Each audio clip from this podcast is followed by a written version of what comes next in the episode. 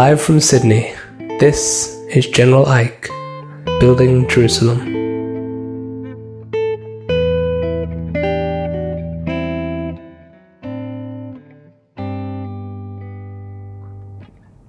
Our guest today is Max Stossel. Max is an award winning poet and filmmaker. He has won two Webby Awards and is the head of content and storytelling at the Center for Humane Technology. Max will begin with his new poem, Aggressive Aliens. So I wrote this, and thank you for having me. Um, I wrote this actually in response to, well, actually no, I wrote this long before the Me Too stuff happened, but it started. I started sharing it after that because I. It's very easy for us to look at what happened and say, "Wow, those men who are assaulting women are clearly monsters," and "Wow, I as a man, I'm great. I'm not as bad as that guy." Um, it's a very easy response to have, and it and in general, I'm so critical of social media. It was hard for me to look at, wow, social media is so clearly having a positive impact here. Um, it is unignorable how rampant this issue is. And as a man scrolling through my feed and just seeing story after story after story after story of women who are affected um, and who have had these experiences. And in general, I started having conversations with some female friends of mine and asking them, have they ever been hit on in a way that wasn't aggressive, but like made them feel unsafe. And every one of my female friends said, like, yeah, like, of course, you mean this week? Like, yes, of course, that happens all the time. Um, and it made me think of like, had I, like, have I contributed to that? Because when I'm performing this poem and I'll say, raise your hand, women, if you've had that experience, every hand goes up. And I say, men, raise your hand if you think you maybe have given that experience to a woman and no hand goes up. Mm-hmm. Um, and so there's a disconnect, I think, in our awareness of it. And in terms of making women feel safe, I tried to think, how could, like how could I help men understand what that would feel like um, to have uh, the roles reversed? Because as men, we do tend to be a physically bigger, stronger sex for the most part. Um, and I realized that if aliens invaded and they were giant and they were sexually into dudes, then we might understand what it's like to be physically and sexually desired by something so much bigger and stronger than us. Um, and I'd still want to hang out with aliens. I would still want to like talk to them, hear what it's like to like go around all the galaxies and the universe and stuff. But I might not want to have sex with them like all the time, you know. and I feel like I see men mistreating women all the time. And sometimes I'm not sure where's the line where it's helpful for me to try and help this woman say goodbye to this well-intentioned, overbearing guy, and he's not assaulting her. It's just one drink. It's just words. It's just a touch on her back, make that her lower back. He just didn't have to sit so close to her. She's just a little nervous. Sometimes I'm not sure if he's aware he's making her uncomfortable, or if he just cares more about the tiny chance of intercourse than how it makes her feel. Of course, he knows he'd never do anything to harm her. He knows he's a nice tiger. He'll just be assertive, like he read online that women like, but she doesn't know what he will or won't do. If he's kind or violent or kind of violent, and she's heard horror stories, maybe even lived through a few.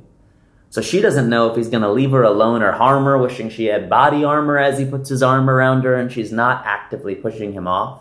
But clearly something's off. She's not into this advance at all, but it's safer to smile and tolerate and laugh than it is to tell him off. In any new encounter, there's this imbalance of power, and at the root, there's this truth that as men, we tend to be physically stronger than you. If we wanted to hurt you, we could do, and there might be justice later I'll be brought to, but me going to jail later doesn't protect you in this moment. There's me, and there's you, and there's no telling what I'll do if you don't do what I want you to. That's some unsettling shit. And no, we're not owed anything for not exercising this physical dominance. We're just being dicks if we make anybody feel like this. So imagine aliens came down from the sky, weighing in at 310 and standing 6'9 and super chill most of the time. And let's say they're into guys. But we only like aliens some of the time, because they're pretty aggressive and get off inside, and they shoot off this nasty alien slime. And when they come onto us, it's pretty obvious. They've only got like one thing on their mind. And while we might want them to stop freaking touching us, we think they'll stop bothering us after a while. They'll give up after a few minutes of trying. I mean, after all, most are pretty nice guys. They'd be upset but decide to respect and reject them and they'd eventually swallow their pride, but like one in every hundred times. When they get angry, things get wild. So we have to decide if we want to risk angering this giant that could do some real damage if it desired. It's probably better to smile and laugh than risk all that. It's safer to feed the alien lies. But then again, if we didn't want it, then we shouldn't have worn green. Or drank so much. I mean, you know how those aliens can be. Aliens will be aliens, see, and we're in the pool with our shirts off. That's obscene. We totally had it coming. No way. And no way the story would be told that way if we're aliens and us guys. The responsibility clearly lies with the big scary creatures trying to put probes in behinds. it ends with a butt joke. Amazing. right there. Max Stossel with aggressive aliens. That's phenomenal. Okay, so I want to I want to uh, maybe circle back around to unpacking some of that. sure. Uh, just favorite line off the top. Of course, we were wearing green. of course, sure. It's their color, you know? It's the alien's color. We shouldn't have worn green if we didn't want it. What does that mean? Green. Come Green. on. I, I wanted to, I want to do this as sort of like I, I want to get into all sorts of interesting work that you're doing now, um, but I wanted to ask you first of all about uh, how it sort of started for you because you used to do work that was sort of very similar to what you do now, but kind of the complete opposite. yeah. So it was um, you were a media media strategist. That was your day job back in the day. Yeah. And how did you how did you start that? How did Um, that come so up? when I was my first job when I was in college, uh, which was like an internship for this startup, they were like, "Hey, you're young, go figure out social media for us." And I was like, "Okay." Um, and so they were having a, it was like a healthcare startup that was selling personalized diabetes coaching, like one-on-one coaches for people with diabetes, and they were having a lot of trouble like generating leads and making sales. And then all of a sudden, I was generating a lot of leads on social media. And so the CEO and CMO of that company were like, whoa, whoa, what is this? How are you doing this? And I was like, whoa, I can be good at something without having to like study or go to school for it. This is cool. I should follow this path. Um, and I ended up following that path. I did social strategy for Budweiser. Um, and like, again, back then, everyone was so bad at it.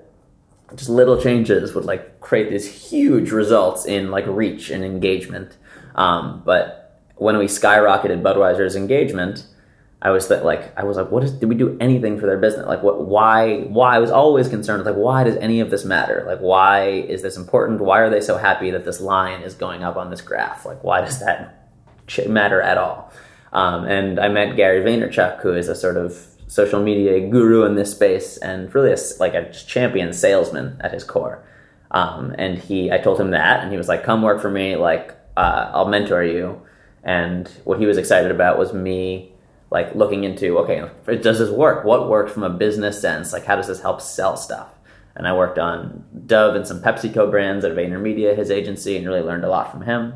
Um, but at that time, I was really just like I was following the path that seemed to lay like seemed to lay out in front of me, and it led me to where I am, and I'm grateful for it. But I never really had much heart for like for that work. It was just sort of I was following the road that was laid out in front of me, um, and it was I went on a life changing trip to Panama to speed through quickly, where I met a lot of social entrepreneurs, and then met somebody starting a social media company, and I was like, I know social media, and I want to be in startup world. Let's do that. We were going to be the Instagram for video. This was before Instagram had video, um, and ultimately uh, I was designing some of the notification structures that like would take you out of your world and bring you into mine because we needed as much of your time as possible, uh, and that's for ad revenue. That's what our investors told us that if we could hold your attention for two minutes or longer, we have a valuable company.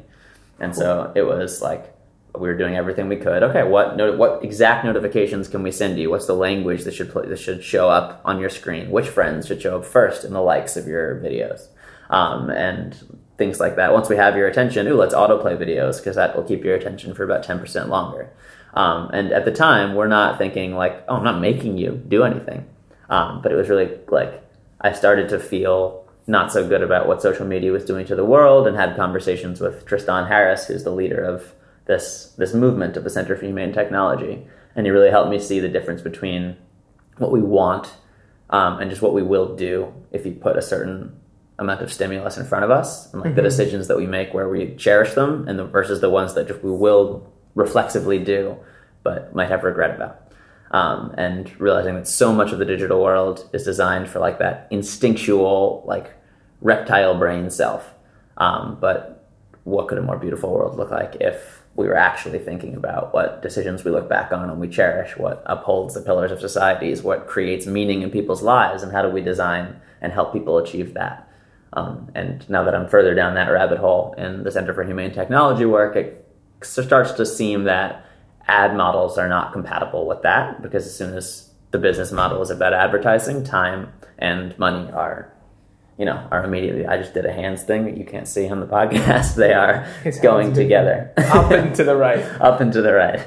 Um, but if if we're paying, if we are paying, then we're not the product. We can be the customer because right now in ad models we are the product. We are being sold. We are being farmed for our attention.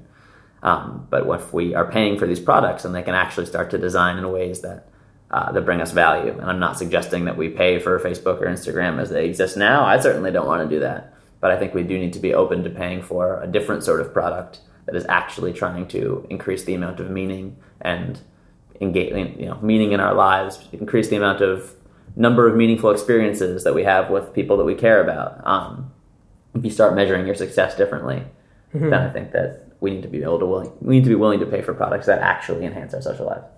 Oh, This is interesting because I, I heard you say on uh, one of your talks, I think on TEDx, that Facebook only makes something like a dollar thirty six per month off people in um, advertising revenue. So let's say you would have a, mem- a membership to Facebook, as you say, like not in its current form, but like just for, for something to hold against, then you'd, you'd be paying what less than two dollars a month for it, and that and what could conceivably happen if that were restructured so that it were a paid service would be that Facebook could stop focusing on keeping you on Facebook as long as possible, so it could sell maximum advertising and could instead focus on actually having the biggest positive effect on your life. Yeah, so I mean, I think that's true. Uh, So now those numbers are old. Facebook's now making more money per, per Wow, user. big surprise. Um, big surprise. Um, but still, like you know, how much would how much would you be willing to? Pay? I'd be willing to pay a lot. But how much would you be willing to pay for a service that is like truly using all this spectacular amounts of data and two billion people using this thing? So collecting meaningful experiences from so many people and trying to for you figure out what are your values, what matters in your life, and how do I help you find more of that. Um, these are people who like you want to spend more time with. How do we help you do that in real life? These, you know, you never would have thought about it, but like you're lonely, you're feeling lonely right now. You're in a new place or you're in a same place and you're feeling lonely. You never would have thought of this, but actually like going to this strange look like this street corner with face paints and offering to paint people's faces like turns out to be like something people rate as you know out of four out of 4.9 out of five stars for like meeting new people and like creating a meaningful moment. And you never would have imagined that but this random thing pops up as meaningful. Do you want to try it? And for you this thing might be meaningful. So like just what are the possibilities on life's menu that we're not thinking of and not seeing? And how can technology help illuminate that just create that sort of possibility and help coordinate us in ways that we'll later feel really satisfied with and we'll later feel happy with not just what we will do in uh, in an instinct Right, because right now the what the incentive for Facebook is if you're feeling sort of lonely and bored is to keep you sort of lonely and bored so that you'll keep scrolling on Facebook. right and so and they're starting to be more like i don't think they're doing nearly enough um, but they're starting to be more aware that that is like we messed up on that front because for a while it really just these algorithms were just being like great what keeps you here we don't care what it is that keeps you here but something keeps you here we're going to give you more of that thing that keeps you here. So more loneliness would be like great okay how do we optimize for loneliness? And there's no person at facebook who's saying how do i make these people as lonely as possible? But these algorithms that are really just working on how do we keep you here for as long as possible which they're doing less now but still pretty much doing Right. um, is like those algorithms just figure it, try a bajillion things, and they figure out what works. They don't care what that impact. Algorithms don't care, right? Like algorithms don't care about what impact um, they're making on your life. Facebook is now trying to fix some of this, but the reality is, like, if it turns out that oh, spending ninety percent less time on Facebook is what turns out to be best for your well-being. Are they going to be able to actually make those changes when they're on an ad revenue, an ad model? Probably Right. not. Well, well, what, what, where does change come from if their incentive structures and the ad revenue are pointing them, tilting them so intensely um, to the other side? Because you've mentioned, I think, Apple, Facebook, Google as the big three that could change things around here. Sure. Where does that, where does that come from? Like, where's the pressure for them to change come from? Yeah. Um, so some of it has to come from us, has to come from consumers to demand that, like, I am not satisfied with this brand of this, breed of technology that you've been serving me. I want something that really cares about me. Um, I would be personally willing to switch um, from Apple to Google or to you know my carriers for something different. Oh, like then that. can I just say when you when you said um, I, I, I don't I don't care if this thing you've been serving me. I want something that, that's good for me. I'd be willing personally. I'm like, is he is he starting a poem? Because I'm listening for it now, Sometimes it's hard to tell, but no, So I'm just. I'm just making an impassioned statement. and it happens to work with the rhyme and meter because you know that's the feature of language that you practice. right. Oh, did that rhyme? I didn't even process that. That did what I say rhyme? Yeah, yeah. Like you got Ah. like three or four lines with with um correct like what is it like octameter or something? Pentameter was really- pentameter, something like that. I don't- Something, I don't know.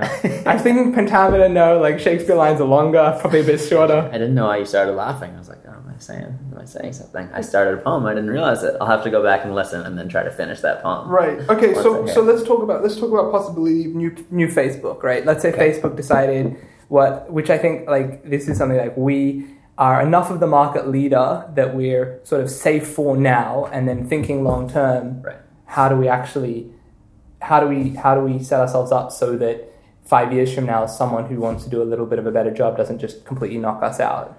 Right. Mean, so and they've got a monopoly for all practical purposes, but they also, yeah. What if they if they want to create long term value for their users and to cement themselves as like a forward looking company? Like, if Facebook started to think, what is our subscription model like? And fa- like Facebook as it is without ads would be a terrible like that product. Why would people? I don't know. I don't know why people would want to pay for that. Um, that feels like a stupid thing to pay for in my mind. What is much more exciting is is, is that version that is like working with you to understand what you really want and care about in the world and helping provide that to you and like what if facebook was trying to opt like reduce the amount of loneliness that existed in the world like what if that was one of the that, what if that was the product that you pay for i'm paying for a facebook that like makes me feel like reduces my lo- feelings of loneliness by 85% um, and like let's say you land in a new, you land in a new place, you land in a new city, you're traveling, um, like probably wouldn't be a feed that would be the first thing that when you come like oh I'm I'm lonely, what do I do? You might go to Facebook because that's like a natural sort of thought of like what are my friends doing, what are people?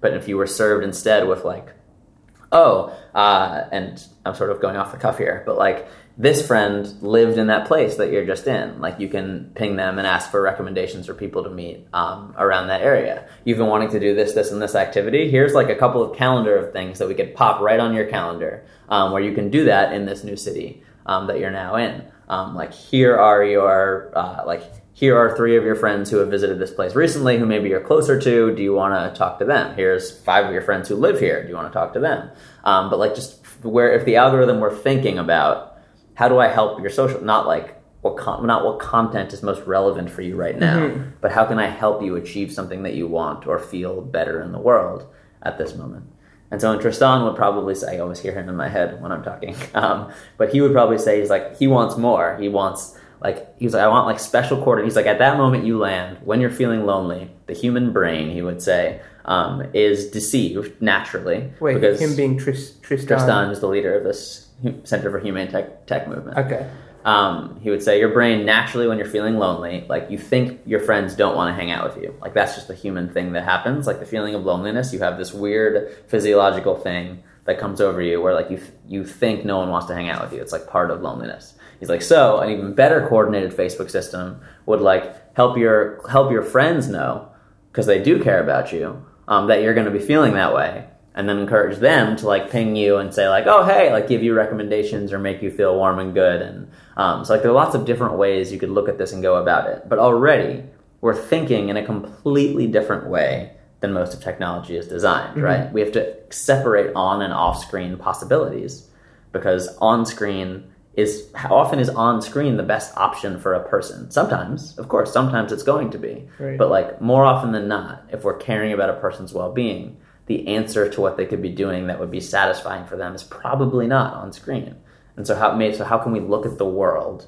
as though there's infinite possibilities and there's possibilities that are here on screen and that there are off-screen possibilities what is best for you right now and let's work out systems to help rank those and present a menu for you for you to choose like what is going to be best for what you're looking for Mm. um, Well, it's Yeah. interesting to to hear like this. It sounds kind of um, uh, really dramatically different from the Facebook we have, but also something that uh, I I saw you say, which was which really drove home how possible this is in a lot of ways, is that um, the study that if if if this guy knew some psychology professor, if he knew like what ten of your Facebook likes, Uh, the Kosinski study. Kosinski study, So it is so these are just pages you've liked. Um, so yeah, we won't get down this rabbit hole, but Kosinski was like that personality app that he developed was then later commandeered by other people. Kosinski's a good dude with the Cambridge Analytica Oh, scandal. stuff. really? Yeah. Wow. Um, but so, but Kosinski, um, yeah, so if just pages you've liked, so not everything you've ever hovered over and scrolled and clicked on, and how long you spent stalking your ex boyfriends and girlfriends on Instagram and Facebook, none of that data. Just literally like the pages you've liked. Um, if you had ten of those, um, then the Facebook, Facebook, then this, then Kosinski could predict aspects of your personality better than the average um, coworker. I think it was 70 better than the average friend, 150 better than the average parent, and with 300 likes better than your average spouse. Um, and so, like, that's just pages you've liked. Like, that's not very much data. And that's that's him doing it sort of manually by hand, whereas like Facebook's algorithms are far more powerful than Kosinski's, we assume. Um, and so it's it's also it's more like so definitely Facebook's algorithms are more powerful than Kosinski's, um, but also like just the amount of input that you're feeding that algorithm is so tiny. It's just like a personality, like the very very little went into that study where you could then do you could do very little to then predict how many drinks a person's had a week better than better than their spouse would. Um, so if like if that's just what pages you've liked, it's like imagine what kind of depths we could get into when you're really analyzing to the level that the Facebook's algorithm is to try and serve you the most engaging next piece of content. If that if similar algorithms were being built, like or with similar amounts of data, but not similar algorithms that we're thinking about like, okay, like what is it? How can we really like help you live by your values? How can we really help bring more meaning and fulfillment to your life? um, it just would look completely different. And I'm giving these examples of because like I'm using things that Facebook already um, is very prone is primed to do. Right? They have events, they have like your friends. So I'm trying to pick examples within their realm of possibility. But there's also more abstract stuff that's just like, um, like you know maybe like if you, if what you're struggling with in a moment is financial security. It's like maybe that it's not about like what's the right app or the right choice or the right event you can go to. It's like maybe there's a sequence of events that we can start to rank against other possibilities that helps people like you find more financial security in your life.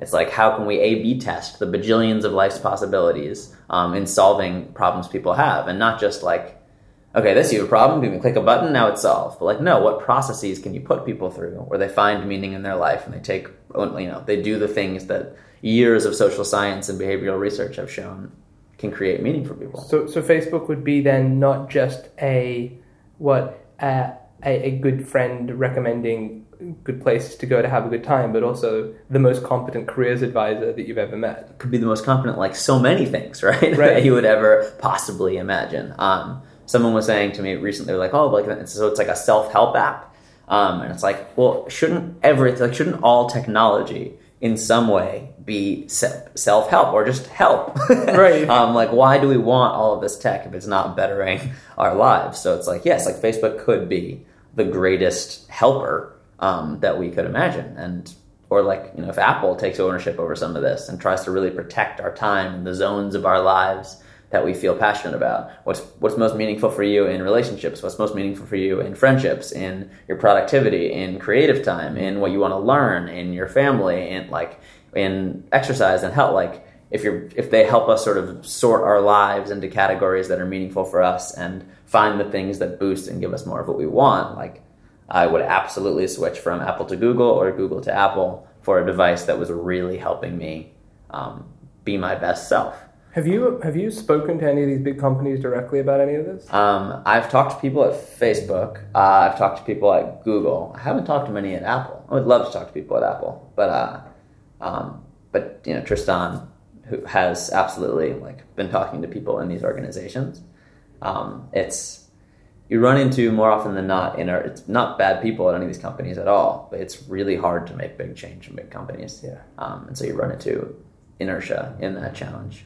Um, but yeah, I actually I think the fact like Mark Zuckerberg gave away a huge amount of money to charity, which is really nice. But like, I think the best thing he could do for the world by far, like not even remotely close to the money he give away, um, would be making Facebook something that actually coordinates two billion people to being better versions of themselves and creating more good in the world. Two billion people. It's more than there are Oof. Christians in the world.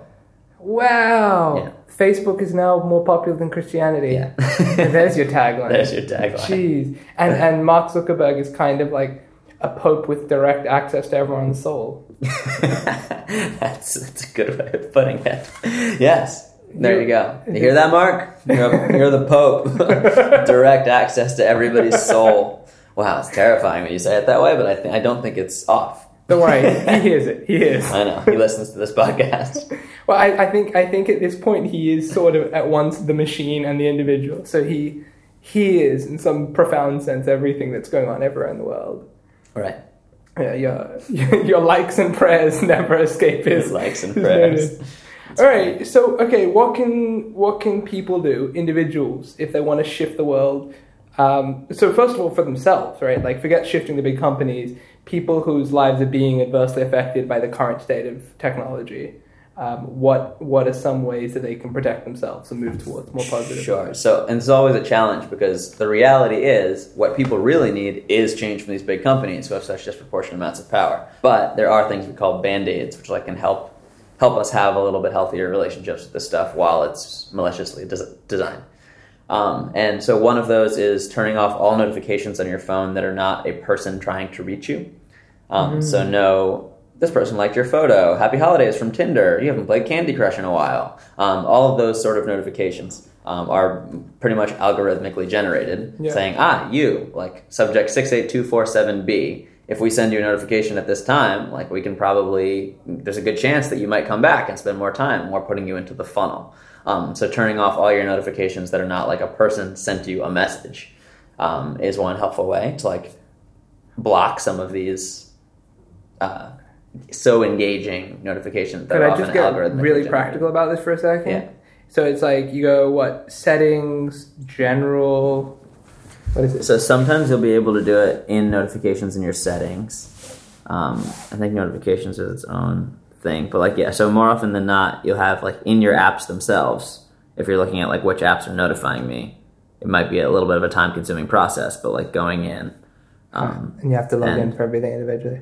The right and of like or within the apps like when you when you it's a good way of starting this process is when you get a notification from an app you can think to yourself did a person try to send me this um, and if they like if they didn't you go into that app you change the settings so that only a person can Because if it wasn't Notify a person, then it was the robot, and the robot does what the market tells it to do. Right and it's and yeah not because a person is evil and saying aha i want to steal more of your attention but yeah those a lot of these algorithms are just trying to figure out how you'll use me more use me more. I want your attention i want your attention. Um, and they're great at finding because you know just testing to see when how what can i do to make you use this more. Okay, so turn off notifications that aren't a person trying to reach. so that's one. Um, a second is grayscale. Um, oh, my phone's over there but i can do this one on yours. Yeah, please. So the red dots on the phone, um, red is a color that like triggers our brain and like makes us Ah, kind of ripe want to fruit that. nearby. Right, ripe fruit. Gotta catch the white. Gotta grab that white ripe fruit. Um, but so you can diminish that if you go into general accessibility. Big scroll all the way to the bottom. Accessibility shortcut, color filters, and then when you tap three times on your home screen, um, wow, you made my phone black and white. all the colors go away. And then if you ever want it again, you, if you want to look at a picture or see Yeah. colors, oh um, wow, thank you. you got it. So people find this really helpful. One for like to not be so stressed out by the red dots, um, but also like often some people will open up their phone, scroll through their apps, scroll back through their apps, and then just close their phone. That's a weird thing that we're doing That's as human really beings. weird. We're checking to see that our apps are there. It's just this compulsive like. Just not thinking way of moving it. And now, as soon as you look at your phone, you're like, ah, what, what? This is great. What is this thing? Just creates a bit more of a mindful moment of like, did I mean to be, to be doing this? This is beautiful. Um, thank you. So that's a helpful one. Um, and then another one people find really helpful is like a physical alarm clock. So buying an alarm clock that is like eight dollars on Amazon. So the first thing in the morning is not like your phone goes off, you hit OK, and then your literal first thoughts are all the things you missed and all of these sort of external things coming into your life um, versus physical alarm clock, sleep with your phone, in, like in another room or across the bedroom, and just like start your day in a way that you might want to start it. We always afraid we're going to miss the really important thing. Um, how many things in your life actually can't wait like the 10, 15 minutes for you to just like wake up? Can I ask kind of a your weird question here? Yeah. When did did you get a, a like a little eight dollar alarm clock? Um, I got a more expensive one. More expensive. Okay. Yeah. But like when you were getting it, did you like do a lot of research or did you just buy one? I I ended up buying one that like woke me up with like sun like I was like woke me up with like sunlight type thing of like a it's like a I mean sunlight It's not like a actual sun lamp, sunlight and but it it's like just, a like- lamp that like starts to slowly light up and then makes like bird noises and Wow. so I bought like a like a seventy buck alarm clock I invested in one and and how are you finding it? I like it I like it a lot yeah Sunlight and bird noises. That's brilliant. yeah and then it's just like waking up in my own day and then I try to write for like uh, for like three pages of free flow and then This- I go check my phone These are these are Julia Cameron's morning pages. Yeah. nice. Exactly. Very nice. Okay. Um, so so we've got the grayscale. I, I just want to read this out again. The so on on my iPhone it was settings, accessibility, big scroll to the bottom all the way to the bottom, accessibility shortcut. color filters And you hit color filters and a little tick goes up. Yeah. And then at any point you just triple click the home screen exactly and it, the home button and it just moves to black and white. And so so this means all that all that red stuff that's constantly blaring at you from your screen, that's like what you were saying before about like moving through your phone and like you'll just open it, swipe through and then close it again. That's like um it seems like the the sort of hyper modern version of going to your fridge, opening it, looking around, closing it. that's kind of that's a good analogy. Um, and so I mean, so those red dots too are kind of designed like slot machines. Um, slot machines make more money in America than baseball, theme parks, and movies combined. And you play with a penny. How is that possible? So much. It's a it's a really addictive mechanism to pull a lever or push a button, and sometimes you get a reward, and sometimes you don't. And if you think about it, like those red dots, it's like, like what am I going to get? What am I going to get? It's like, ooh, is this a text from that person that I really wanted to get a text from? And sometimes it is, and sometimes it isn't. So we're kind of playing the slot machine, like over and over and over again in the All the day. time, And it just makes it a little bit less, you know. Imagine a black and white slot machine. It's way less. It's way less exciting. Okay, cool. Yeah. So we got the okay. So we got the grayscale phone. Yeah. We got the turn off notifications that Yeah. aren't for you from a person. Right. Um, and and physical alarm clock, and then you can delete social media apps from your phone. That is a possibility. La la la la. I can't hear you. um, that's one that I give advice well aware that some people are like, no way. But especially if you're younger and listening to this, like, Yeah. do you want to go your entire life without knowing what it's like to not have social media on your phone? So real. Um, it's like really, it's most people report feeling just like a lot less stress and anxiety, and it's much easier to do this with a group of friends, so you don't feel like you're the only one um, removing it. Um, but also, you can still do, you know, can use some of this stuff from the computers, but like just not having it on you 24 hours a day, seven days a week is is pretty good. That's a big, it's a big ask for people. I'm well aware of that. Mhm. Um, and then, uh, but yeah, those are the main helpful tools. There's some more at humanetech.com um, slash take control.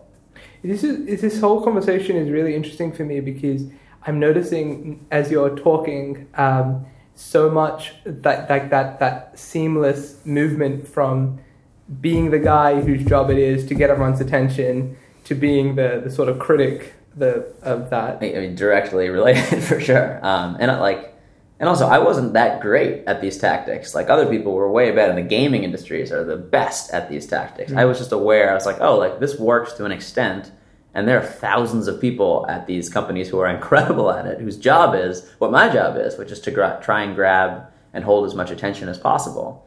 Did Um, you did you have a gaming console when you were a kid? yeah, I was a gamer for sure. We, we what, what what sort of console were you? I played Xbox. You're, you're an Xbox. Did you ever have an N64? Was that- Yeah, yeah. I'm better at Super Smash Brothers for N64 than I think I am at anything in my life. Really? Who do Yes. you play? Pikachu Ah, or Ness, but All right. yeah, I have never lost a series. Like never lost from two out of three to higher. I've never lost to anybody. Is that right? Yeah. and All right. Would you like to? do you think you can beat me in that game? I think I have a shot. I would love to. If you have N64 here, we will go and find it and play. All right, cool. Okay, great. We'll try and we'll try and set that up afterwards. Great. Um, but actually, I was going to ask not about Smash Bros. You played Legend of Zelda: Ocarina of Time. Um, I didn't. That was too slow for me. Too But slow for I- you. So, but my friends played. Wow. Okay, because I was thinking about that, and like there was a whole generation of games that came out in N64 that were, I think, like very slow. As you say, they were slow, but they were like meaningful, and it felt Right. like real narrative immersion. Hmm. And you like part of the reason why you don't really find games like that in the same way anymore is because like they have to have stuff interesting all the time to keep you there. Right. I definitely see a lot of that happening. that's so it's so interesting. So the gaming the gamers great at it. You were just like doing what, what felt to you like some ordinary things, um, and just massively boosting social media engagement because they didn't, no one knew how, how that worked yet. And so, so the social media stuff and the app design stuff are a little bit different. Like within with social media, I was just figuring out what worked in the Facebook algorithm. And I was like, oh, this type of story works, and that was interesting for different reasons. But like extreme statements and ideas people already believe, like that stuff works, and all of us to an extent, including news organizations, are changing the stories we tell to ma- based on what works in the Facebook algorithm, and that's problematic for other reasons. Yeah. Um, but for the, from the app design standpoint, it was more like like oh like this language in a notification might do better than that language, so let's use this one because this gets more people to use our app. Or auto playing videos, like they'll stay longer, so let's do that. So that point specifically, like you mentioned that that's something that you're um, that you that you came up with when you were doing um, working on the next what is it Instagram for video. Right. And I remember that exact concept comes through in your video um, in your poem. This panda is dancing. It's like oh, better autoplay the videos. Right. That was a little um, twig for me. Sure. Uh, but your your let's talk about your poetry work a bit because uh, I'd love to just talk about all of the stuff now. Yeah, a lot here. We don't have it. Um, Subway Love. That's an amazing piece. Thank like half you. a million views on YouTube. That's not Thank nothing. you very much. Yeah, a couple more million on Facebook too. Wow. Those like three second views, so they don't really count as Uh, much, but uh, it's just they all go most viral on Facebook because they tweak the number. classic. Well, uh, do you remember how this came about? Subway Love. What was Do I remember how it came about? Absolutely. like like what was the the, the, the moment for you? for the, writing the poem or for the video? Writing the moment, and writing the poem. So, oh yeah, I was waiting for the train at West Fourth Street, and it was hot and sweaty and gross, and it just wasn't coming. Train wasn't coming, and I was angry and frustrated, um, and it just was getting hotter and sweatier and more and more disgusting, and I was just pissed. And I sort of took a deep breath and started trying to make eye contact with people, and New Yorkers are not into the eye contact. No. Um, and yeah, that poem just sort of floated out. I was like, oh, like look at us, we're it's like urban soldiers waiting for the train. I was like, oh, that's good, urban soldiers. I love that you have what would you say a low low enough neurosis that you can say a line like that and think, oh, that's good, and run like, with it. That was interesting. and in those moments too, it just like I get a chill in my spine, and then like it's like oh, it's, it's time, it's time to write. Um, and then I try to get it out as fast as possible. Yeah. Um, but yeah, that was the moment of inspiration for that poem, and then that was the first one that I turned into a video.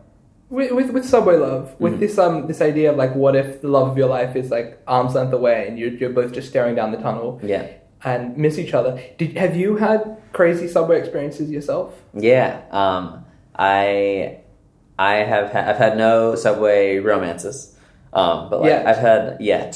Very good, good correction. Um, yeah, I had one beautiful experience with uh, like when I like I, I had like this thing of chocolates, and I was Mhm. just sort of like wandering around, just like New York, eating a thing of chocolates, and I went on the subway, and I was like, oh, I love having like a thing when I can give a thing to a person. Mhm. It's like a breakdown of like the awkwardness of talking to a new person. It's like, hey, like I have a chocolate. Like, do you want the wrapped? Do you want do you want a chocolate? Um, and she's like, okay. And then we just sort of started talking. Um, I don't remember exactly what the conversation was. It was very this beautiful woman, um, and sort of like having this conversation. And, like we didn't share each other's names, and just like sort of like had like a really interesting deep thing roll around. And as she was leaving, um, it was like it was like oh like should we like exchange information or anything like that? And it's like i think like no. It's like this is like we're having like a new york moment and we should have our new york moment. And like it was a nice yeah. In So- retrospect i for, like i wish i remember the conversation but it was really what the memory is like like oh like we we're having this new york thing and like strangers and we're engaging and we're gone. And like that's just sort of interesting in its own way Yeah.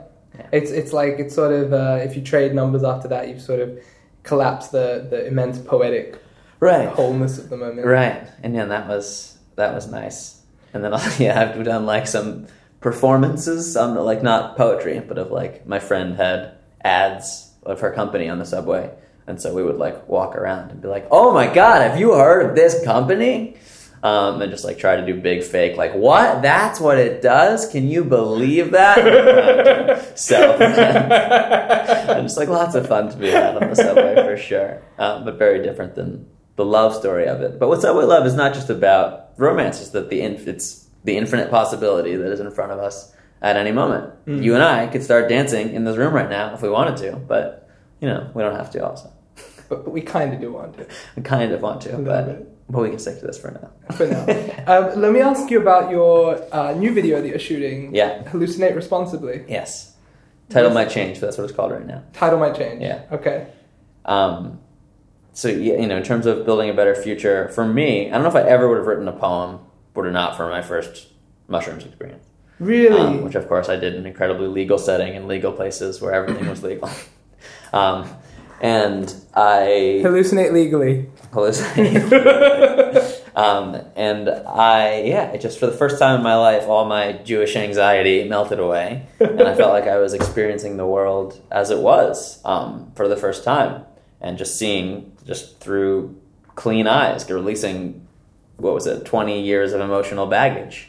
Um, and it was just it was blissful and mushrooms taught me people matter now matters love matters and we pretty much made everything else up um, and yeah and so you know after that i was like wow this is how could i have gone my whole life without having this experience? Um, and then i probably did it too many more times recently after that. Uh, and then this poem is me it's a conversation between an older version of myself and a newer version of myself sort of arguing about um, like whether there's any harm to hallucinogens or like what this has done to us and our personality um, and whether that's a good thing. And how it's it's also it's not just about hallucinogens it's about growth. It's like growth and change of people and how important is it to listen to ourselves versus like the wisdom of the world and it's like the different ways that I think hallucinogens hallucinogens I think push us to be more open more creative um, I think they push us to be in some ways like more well, yeah, more in touch with our feelings and to prioritize our feelings more. And those are things that can be very good, but aren't necessarily good. Like those are just changes. Um, and I think there really is a lot of truth to that. And I think a lot of people could really value from those, could re- really benefit from those changes. Um, but we're sort of having this argument about like, about like, well, is that is that is that best? Like, what about what about the alternative? You're eating a thing and you're changing. That's that's crazy. the alternative being like The alternative being valuing society and like the wisdom of the world more than your own gut and your own intuition. Um, the it being like you know being really skeptical and really shrewd versus trusting, um, and which can have its benefits too. Um, but it's sort of a different lifestyle that that leads to. Um, and, yeah, and I like the poem because I really I empathize with both. I'm like, hey, you both have good points, but change is happening. what's what's the way that like what does psychedelics look like done well to you versus done poorly? So yeah, it's a great question. Um, to me, it's it really important. I mean, first of all, if anyone is considering doing them, it's incredibly important that you be with only people that you really trust and in a setting without any real danger or responsibility, um, because those things are not anything you want to deal with while having a trip. Um, I think doing doing hallucinogens really well. Um, Write those you're down. realizing High tr- yeah, like so many memories. High trust. yeah, uh, and low no danger, no responsibility. no danger yeah um, and there are some people who like are doing this with therapists and like that's i think a really powerful experience. Like Mm. others doing like some people are like do sound baths and put on a blindfold and just like look in and i think that's really powerful.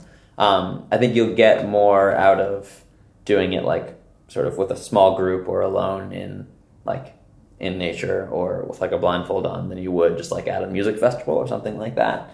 Um, Really? yeah, um, but both are but both are fun, wonderful experiences. Yeah, I, I, find like um, maybe it's just because I'm very extroverted, but um, some of my early, obviously entirely legal times with um, just being at music festivals and then not like not dancing, but just like thinking deeply and then Yeah. going and talking to strangers Yeah. who are totally ready to meet you there because everyone there is yeah. there. and I've and I've enjoyed that totally legally too. Um, of and like and I feel very social and like want to engage in that way. And so I really enjoyed that. But I think it's just a very it's a very different experience to like try and use it for like whether it's therapeutic reasons or to better understand yourself. And there's no you know no wrong answer, but it also I think you're more likely to have a bad trip at a music festival also because Mhm. you're just in an environment that you're not as comfortable with or things feel feel off and there's like a lot of energy and a lot of people. Um, but both are recommended experiences.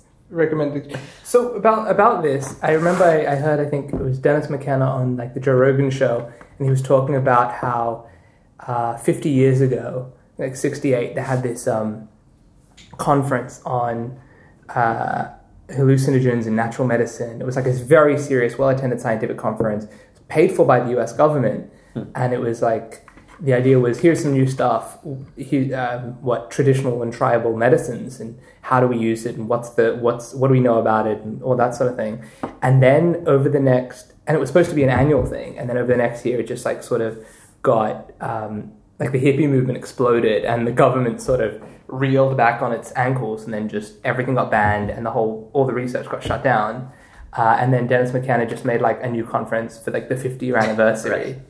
Uh, This like, recently. Recently, Oh, yeah, like I think last year. Yeah, like 60, 68, 67, 67. So so then the question then is um given that like hallucinogens and that's that's part of like a broader movement of the research is happening now in, in real universities again being permitted, what if if you were to envision like a, a society where hallucinogens were playing a healthy role, what would that look like to you?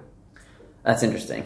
Um, so I mean, right? If we're playing a healthy role, what would that look like? Uh, I mean, I genuinely, I genuinely do think that like for people who do not have a history of like psychosis or like that running in their family or things like that, I think just most people like just having one experience, like probably around age i'm like totally spitballing here and would want to put more thought into this but like around 21 22 like having a um like having an experience like to change and open somebody's perspective. And like especially in those areas where you're trying to figure out what maybe you want to do in the world i think it can be a helpful tool in helping that happen. It would certainly be being used by doctors and therapists like to help uncover like right, right now some of the ptsd cures are just like incredible. And with depression and anxiety it's been proven to be pretty helpful. And um, with older patients uh, like helping them come to terms with their fear of death like there's just the science is very clear on that. It's like starting point. Like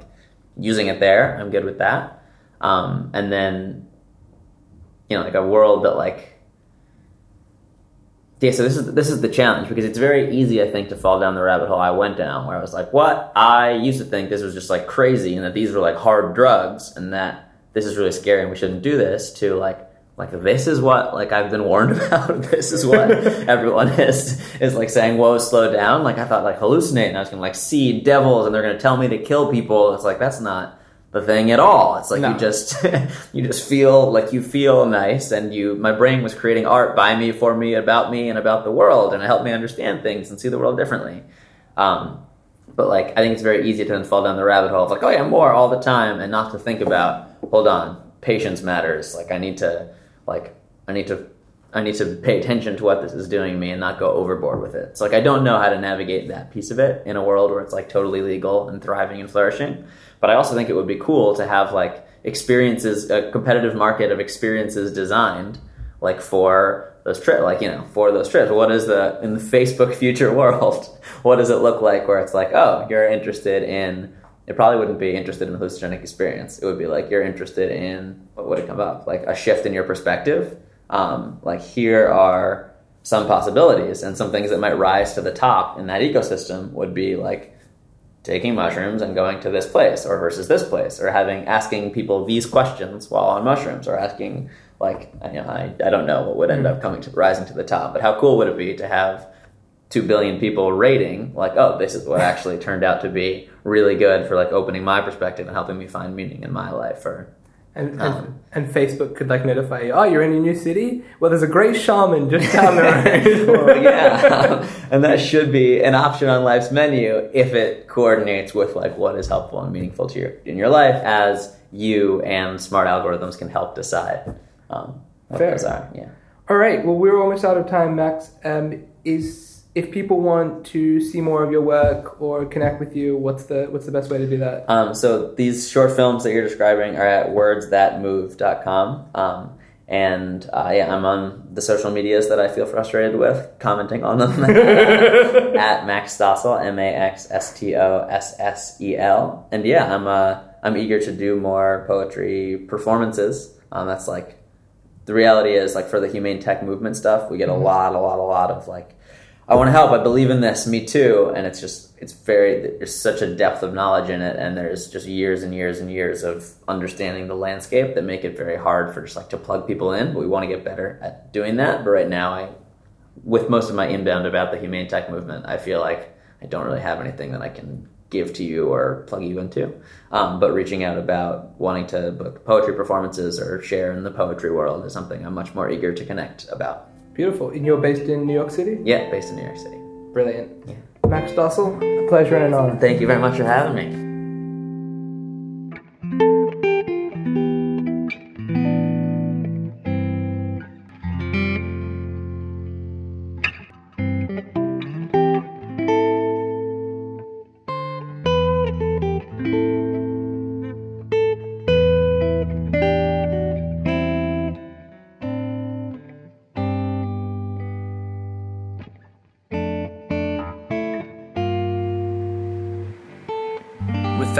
Perrin Walker and Daniel Kenny. This is General Ike, Building Jerusalem.